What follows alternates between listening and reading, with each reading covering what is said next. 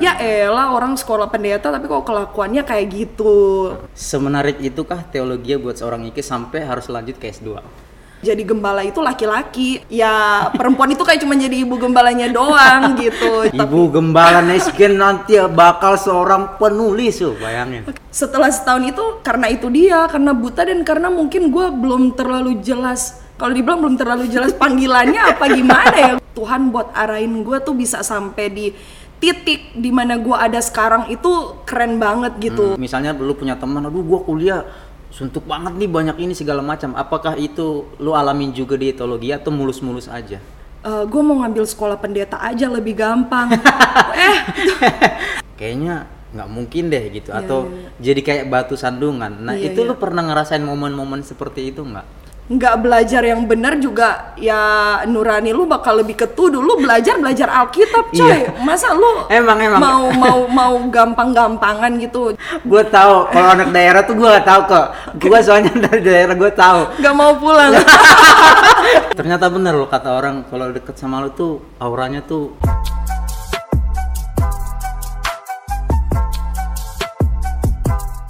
Yo yo kembali lagi bersama kami di podcast Suara Next Gen. Ah dan sebelum eh, teman-teman menyaksikan podcast ini, kami pengen dapat feedback dari teman-teman apakah teman-teman cukup diberkati atau sangat diberkati dengan eh, segmen-segmen yang kita sudah posting. Nah, kami pengen dapat feedback dari teman-teman.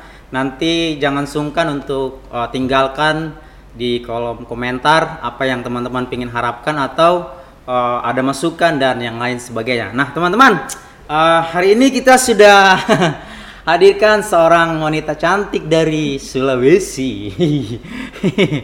Ah, beliau adalah eh, katanya sih udah disebut sebagai ibu gembala next gen. Dan siapakah beliau? Langsung kita perkenalkan Eunike Loloang. Oke, Ika, ya apa kabar? baik puji Tuhan Ternyata bener loh kata orang kalau deket sama lu tuh auranya tuh kecantikan lu tuh. oke asal bener aja ya Oh. aura aura kecantikan gitu bukan Iya, aura yang lain oke Iya, oke. aura kecantikan. Oke. Eh, ke Ya. kalau boleh kenal lebih dalam tentang seorang Ike. oke Benar dari Sulawesi. ya Sulawesi Utara Eh, Manado atau Sangir atau itu aku kurang Eh, gue di Manadonya tapi di maksudnya eh, ibu kotanya Manado Ah. tapi gue di kalau dibilang kayak kalau di sini kecilnya, bukan? iya kot- eh, kota kecilnya jadi dia kayak misalnya Bekasi terus Bogor atau Jakarta Bogor gue kayak di Bogornya gitu Oh, berat. jadi dari Manado ke kampung gue itu ada dua jam perjalanan Dua jam. Oh, cukup itu jauh. puncaknya puncaknya di Manado jadi gue di gunung gitu tinggalnya Oh, dingin di sana. banget Banget, wah Ya. luar biasa. Oke, eh, kita pengen dengar cerita seorang Ika. Hmm. Bagaimana kok bisa gabung di join di NLC dari eh, Manado? Boleh cerita nggak sedikit? Kenapa historinya? Kenapa bisa tiba-tiba nyangkut di sini? nyangkut oke eh gue itu bisa nyampe di sini tuh awalnya dulu karena ada PPL dari kampus PPL. PPL dari kampus waktu itu kita dikasih pilihan kayak gini mau tempat tempat kita praktek itu mau pilih sendiri atau mau dipilihin sama kampus kalau pilih sendiri boleh asal nggak gereja lokal jadi tetap cari gereja di luka di luar gitu Ya. lebih terutama kalau daerah. Nah kalau dari kampus berarti terserah kampus mau tempatin di mana. Jadi kita tinggal ikutin aja. Iya. Nah waktu itu gue maunya kampus yang utus. Jadi gue milihnya ya udah gue mau di Berarti sama dipilihkan kampus oleh aja. kampus. Iya. Oke. Berat kampus tahu Kemang atau bagi- atau dia ada link ke sini atau bagaimana? Eh, gue nggak ngerti juga sih kalau dulu itu maksudnya sistemnya kayak gimana ya. Tapi mungkin mungkin emang gereja di Kemang ini masuk ke Datanya. datanya buat jadi tempat PPL atau buat anak-anak dari sana dikirim gitu. Hmm. Maksudnya atas sepersetujuan Pak Gem kali ya Iya. gitu. Karena setahu gua dulu tuh karena gue udah lama di sini, jadi gue tahu orang-orang yang datang ke sini tuh biasanya bukan orang eh, STT STT, Oke. tapi biasanya misionaris gitu-gitu yang Oh. yang kayak eh, berapa bulan gitu. Jadi Hmm. kalau nggak salah ya kalau nggak salah baru lu lah yang benar-benar dari STH datang eh, apa namanya PPL PPL praktek jadi kayak praktek lapangan gitu sih itu pun cuman kita waktu itu dikasih waktunya itu tiga apa empat bulan gitu. Empat bulan aja waktu itu kita. 4 bulan ya. Itu kalau nggak salah tahun berapa? Lupa. 2014 bukan. 13 eh, 13 13 ya? 2013 waktu itu kalian berdua ya? Ya gue sama Tommy. Eh si Tommy sekarang di mana? Tommy aduh gue udah nggak banyak nggak- nggak komunikasi lagi contact sama ya? dia. Ya cuman tapi katanya di waktu itu dia eh, lanjut ke S2 ya? Ya waktu itu cuman abis itu gue udah nggak tahu sih. Paling kalau kita ngobrol kayak gue via chat atau apa gitu kayak cuman tanya gimana kabar? Atau kalau nanya yang dalam-dalam sekarang lagi ngapain? Atau apa udah nggak pernah gitu. Oke teman-teman seperti yang Ike bilang tadi eh, beliau ini eh, banyak bergelut di dunia teologi ya. Nah teman-teman kita mau perkaya diri kita dengan eh, inspirasi dari Ike bagaimana sih dunia pelayanan dan eh, teologi itu sendiri. Nah ke eh, sekarang kalau nggak salah lanjut ke S2 ya. ya sementara Teologi ya? lanjut ya. Semenarik itukah teologi buat seorang Ike sampai harus lanjut ke S2? Eh, Itu apa panggilan atau emang tertarik banget atau gimana? gue kalau dibilang gue kayak mau belajar mau pengen lebih belajar banget gitu sebenarnya gue punya impian yang sampai sekarang itu belum belum tercapai gue gue pengen nulis nulis buku Wow. dan waktu S1 itu kayak gue kayak gini kalau di kelas itu kita itu eh, S1 Mm-mm. cewek itu pasti lebih sedikit daripada cowok kalau di kelas teologinya ya karena itu kayak lebih mayoritas cowok cewek itu kayak cuman 2 3 4 orang gitu Kenapa tuh? Ya nggak ngerti deh ya mungkin Apa cuma di teologi? itu ap- apa itu cuma di teologi atau di, di jurusan lain apa begitu? jurusan iya teologi doang kalau kayak di SPDK ya kalau saya Iya. SPDK ya maksudnya bagian guru itu Iya. tapi Kristen juga itu Iya. lebih banyak ceweknya malah Oh, tapi kalau di teologi ya pure-nya tuh banyak kan Eh, cowok. angkatan gue ya nggak tahu angkatan yang sekarang itu kayak gimana. Waktu Iya. itu gue tuh emang dikit banget. Jadi mungkin ya dalam tanda kutip itu kayak lebih banyak teolog-teolog yang lahir itu laki-laki. Mm-mm, maksudnya lebih banyaknya laki-laki. Jadi perempuan itu jarang yang mau ngambil ke situ. Karena kayak ya udah gembala juga yang jadi gembala itu laki-laki. Ya. ya perempuan itu kayak cuma jadi ibu gembalanya doang gitu. Jadi mungkin mungkin lebih ke situ juga sih ya. Nah Nah, jadi apakah itu mempengaruhi kenapa akhirnya seorang Ika berani untuk istilahnya menabrak? Enggak kok. Eh, teologi juga harusnya perempuan juga Iya, kayak kayak, duh, gue pengen banget sih belajar ngedalemin banget sih ini teologi. Kayak gue tertarik banget. Gue Iya. lebih ter, eh, lebih khusus itu kayak gue tertariknya itu ke perjanjian lama. perjanjian lama. Jadi ngedalamin perjanjian lama, belajar bahasa aslinya segala macam. Nah, karena ketertarikan gue itulah makanya gue waktu S1 itu pokoknya gue punya impian buat jadi seorang teolog perempuan, terus nulis buku gitu. Wih, hebat loh. Ya, tapi Ibu Gembala Nesgen nanti bakal seorang penulis tuh, bayangin. Oke, amin amin amin. Oke, lanjut, lanjut. Gue nulis berapa tahun nggak selesai selesai Iya. ya tulisan gue. Oh, sampai sekarang tapi masih belajar untuk nulis, ngumpul masih masih masih masih ya masih sembari lah Masih gitu sembari, sembari, ngumpulin gitu dan ya yang bikin gue tertarik itu ya karena gue pengen belajar belajar lebih banyak sih soal soal teologi, teologi gitu. Oke. Uh-uh. Jadi uh, bukan karena histori keluarga kan se setauku lu pernah cerita juga Hmm. bahwa keluarga banyak kan memang di dunia pelayanan.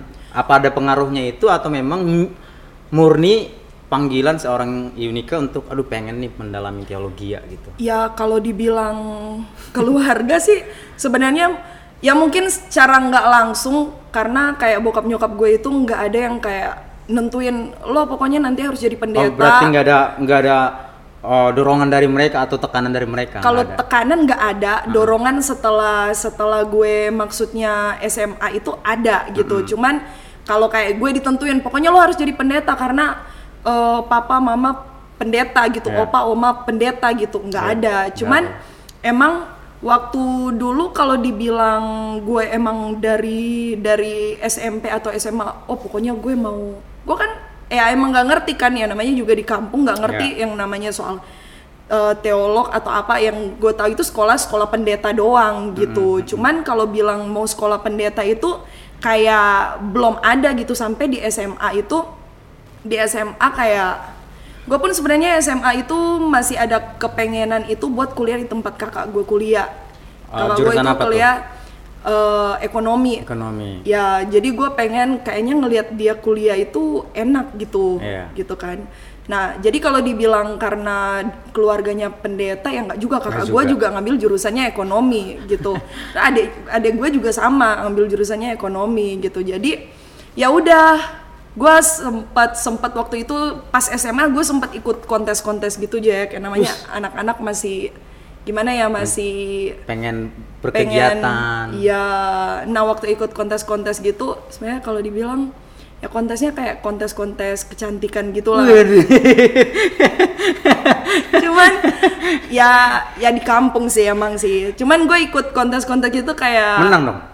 Waktu itu gue dapet Juara berapa? juara dua sama juara satu favorit Wede. Nah, itu SMA pas udah mau udah lulus deh. Pokoknya udah selesai ujian akhir, terus gue ikut-ikut itu menang. Nah, orang yang menang ini dikasih kesempatan buat lanjut lagi. Juara dua itu masih punya kesempatan buat naik lagi. Contohnya kalau di sini apa ya? ke jenjang oh, yang lebih luas gitu. Iya, jadi kalau itu kan gue di Misalnya di bagian kecamatan atau- ya kecamatan naik ke Bu- kabupaten, kabupaten ke kota gitu, ke gitu-gitu. kota gitu. Nah, diambil nggak waktu pada waktu itu? mau Mau diambil. mau diambil tapi sebelum gua ambil jadi gue ketemu sama keadaan gue sakit Heeh. gue sakit terus nyokap gue langsung gini nah kan udah dibilang katanya mau jadi pendeta. Kan kayaknya jauh banget gitu jadi model sama jadi pendeta gitu. Maksudnya nyokap gue kayak langsung bilang ada tante gue juga gitu katanya mau jadi pendeta. Itu udah nasar itu dari kecil. Jangan main-main. Tuh kan sekarang sakit. Waktu itu gue Oh, sakit. jadi mereka menganggap bahwa oh, keadaan lo sakit adalah cara Tuhan, Tuhan untuk menegur. menegur enggak lo harus balik ke teologi. Iya. mungkin cara Tuhan buat ngarahin kali ya. Ah, Tapi di situ juga kayak gue jadi ya iya juga sih mungkin kalau waktu itu kayak gue nggak ketemu sakit waktu itu, gue mungkin Emang sakitnya parah waktu itu? sakitnya sih sakit apa waktu itu malaria. Ah, malah. malaria itu waktu itu. Nah, itu pun karena gue abis pulang dari camp youth gitu loh. Ah. Camp youth kayaknya di sana banyak nyamuk atau apa gitu. Jadi Oh. kayak gue pulang sakit gitu. Tapi ya emang karena emang itu udah deket-deket juga kan mau pendaftaran segala macem. Iya. Bayangin aja itu pendaftarannya udah dibuka tapi gue belum ngedaftar dan gue dapatnya di gelombang dua waktu itu di Petamburan di Jakarta gitu. Jadi pas ketemu sama itu ya udahlah Kejadian itu baru akhirnya memutuskan untuk mantep Iya. ke ke Petamburan. Petamburan. Nah itu pun gue kayak buta banget gitu aja nggak tahu nggak tahu kalau jurusannya itu ada bisa jadi guru, Mm-mm, ada kayak ke teologi. Jadi waktu gue ke sana, jadi gue cuma diginiin, "Eh, ya udah ke sana aja ambil pak. Dulu masih pak sih namanya, kalau sekarang udah PDK, SPDK ya ada. Jadi guru, biar jadi guru nanti kerja biar jadi guru kata jadi Iya. guru Kristen. Gue ngikutin aja. Jadi selama setahun itu gue ngambil S1-nya itu SPDK. Oh. Ya. Nah, gue itu yang bisa pas di tengah jalan bisa belok atau berubah. bisa, Oh, tapi gue bisa. harus ngejar. Oh. Kayak setelah setahun itu karena itu dia, karena buta dan karena mungkin gue belum terlalu jelas. Kalau dibilang belum terlalu jelas panggilannya apa gimana ya gue karena gue cuman ikutin aja disuruh gue ikutin aja tua, tapi ya. setelah satu tahun setelah satu tahun gue di eh, gue kuliah itu gue juga ketemu momen jadi tuh ini sebenarnya tuh kalau gue pikir-pikir aja Iya, kayak iya, hidup oke. gue tuh kayak momen Menarik bareng nih. Tuhan itu tuh kayak gue wow gue kayak kalau inget-inget gue dulu tuh Tuhan buat arahin gue tuh bisa sampai di titik di mana gue ada sekarang itu keren banget gitu Hmm. waktu itu mungkin gue kayak belum terlalu menyadari kayak misalnya waktu gue sakit Iya. pas di SMA itu terus gue disuruh ke eh, Petamburan gue masih ngambil sat, eh, dua semester dua semester itu gue masih ngambil SPDK terus eh, pas di semester 3 itu gue baru pindah ke teologi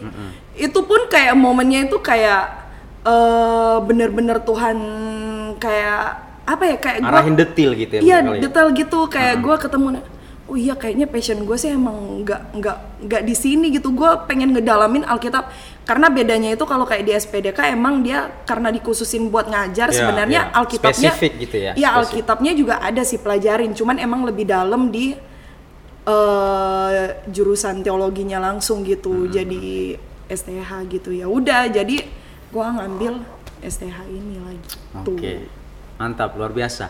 Nah, eh, seperti jurusan-jurusan lain ke kita pengen tahu, Hmm. oh karena istilahnya tuh jurusan ini kan eh, untuk untuk yang nggak tahu ya di Indonesia sih menurut gua masih terlalu sedikit gitu, yang minat ya, yang Iya, minat. oke. Nah, gue pengen tahu tuh teman-teman di rumah juga pasti pengen tahu. eh, strugglingnya tuh sama persis eh, dengan dengan apa tuh oh, jurusan-jurusan lain misalnya kayak PKL-nya atau stres-stresnya tuh oh kalau dengar misalnya lu punya teman aduh gua kuliah suntuk banget nih banyak ini segala macam apakah itu lu alamin juga di teologi atau mulus-mulus aja Sama sih, Ja. Sama aja? Jadi kalau kayak gini, kadang kan ada orang gini, gue mau ngambil sekolah pendeta aja lebih gampang.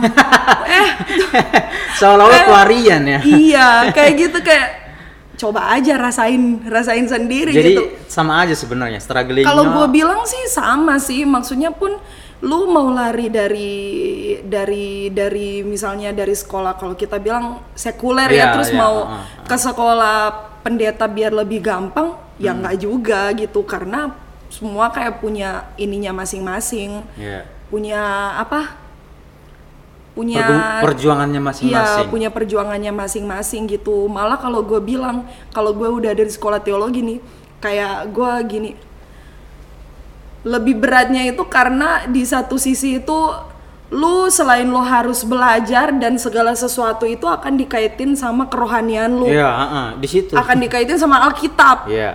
lo eh apa ya nggak belajar yang benar juga ya nurani lu bakal lebih ketuduh lu belajar belajar Alkitab coy Iya. masa lu Emang, emang. mau mau mau gampang-gampangan gitu jadi kayak ya gue bilang sama aja gitu Eh, te- jatuhnya tuh gini, orang menaruh ekspektasi tinggi banget terhadap Hmm. seseorang yang mengambil jurusan teologi ya, karena kata teologi kan yaitu tentang ilmu tentang Tuhan. iya. Jadi kalau seorang teologi aja istilahnya cuman belajar doang tapi tanpa value dari Alkitab kan Hmm. orang jadi "Ah, kayaknya nggak mungkin deh gitu Iya, atau iya. jadi kayak batu sandungan. Nah, Iya, itu iya. lu pernah ngerasain momen-momen seperti itu nggak? eh apa ya ya itu dia kayak jadi jadi lebih beratnya itu karena kayak itu tuh kayak bukan cuman sekedar gelar aja gitu Hmm, tapi hmm, tanggung iya. jawab yang harus lu pikul itu double gitu bukan Iya. bukan berarti gue bilang eh, yang yang kuliah sekuler nggak punya tanggung jawab yang sama Hmm, ya kita sebagai anak muda Kristen sebagai orang yang percaya Tuhan tetap punya tanggung jawab yang sama Iya. kalau kita punya eh, apa status kita orang Kristen kita pun tetap harus me, me- apa ya memikul tanggung jawab sebagai anak Tuhan di mana di kampus itu kita bisa jadi berkat. Iya. Kalau sekolah teologi itu ya namanya aja lu udah sekolah teologi, sekolah Alkitab, lu Iya. belajar tentang Tuhan ya double lagi lu tetap harus jadi contoh gitu. Kalau Hmm, enggak lu salah dikit aja gitu lu bisa jadi ya itu dia kayak lu bilang tadi Batu batu, sandungan. sandungan, Iya, kayak ya sandungan. elah orang sekolah pendeta tapi kok kelakuannya kayak gitu pasti langsung kayak dibawa-bawa Eh kayak ya udah lu sekolah pendeta ya lu harus punya kerohanian yang lebih atau lu Iya, harus iya. punya tanggung jawab yang lebih apalagi kalau di gereja Iya. gitu gitu kan biasanya orang kan patokannya kayak gitu Iya. gitu Nah, eh, balik lagi nih tentang keluarga seorang Ika. Hmm. Adakah eh, istilahnya tugas khusus atau misalnya eh, orang tua kan pasti ada pelayanan gitu di sana. Adakah tugas istilahnya eh, nak oh kita pengen lu nanti ngelanjutin atau setidaknya bantu adakah itu seperti Oke. kalimat itu atau pesan dari orang tua sebelum selesai atau pada saat proses sekolah? Eh, nggak ada sih cuman kalau dulu tuh kita kalau di kita di apa di kampus itu kayak kita selalu dibilang kalian belajar di sini tuh nanti pulang ngebangun daerah. Mm-mm, gitu. Iya, itu betul. itu pulang ngebangun daerah gitu. Cuman emang sampai sekarang eh, kalau dari bokap nyokap sendiri sih maksudnya mereka nggak ada yang nanti harus pulang ya lanjutin oh, nggak pelayanan di ya, sini. Nggak tapi tawarin ada. Tawarin ada. Jadi kayak misalnya eh Diambil gak? eh, Pasti enggak. Gue tahu kalau anak daerah tuh gue gak tahu kok. Gue soalnya dari daerah gue tahu. nggak mau pulang. Ih, sebenarnya kayak gue masih belum masih belum aja sih. Belum, belum Kan ah. kayak gue dibilang udahlah balik aja. Nanti di sini eh, papa eh, papa gue kan di sana maksudnya dia kayak ketua wilayah gitu. Jadi kayak ada beberapa gereja mungkin yang butuh pelayan Hmm. atau sampai kayak bokap gue tuh kayak ngomong gini. "Eh, ya udah pulang aja lah di sini nanti pegang penggembalaan di sini di Iya, sini di iya. sini Ada tawaran itu. Iya, cuman gue masih belum sih sekarang. ya nggak tahu sih nanti mungkin setelah gue berkeluarga atau apa pun Wih, itu wih. atau ke depannya kayak gimana. Tapi buat sekarang gue belum Belum ya. belum belum mengambil itu tawaran itu lah. Oke. Oke, ke kita tutupin dulu segmen yang ini karena tentu saja untuk seorang Ike nggak mungkin soal pelayanan dan juga soal teologi ya pasti ada hal-hal lain yang kita mau korek dari seorang Ike tentang kehidupannya dan tadi sempat udah dibuka soal menikah ada hubungannya soal uh, percintaan. Oke, uh, kita tutup dulu bagian ini nanti kita lanjutkan lagi di uh, part berikutnya.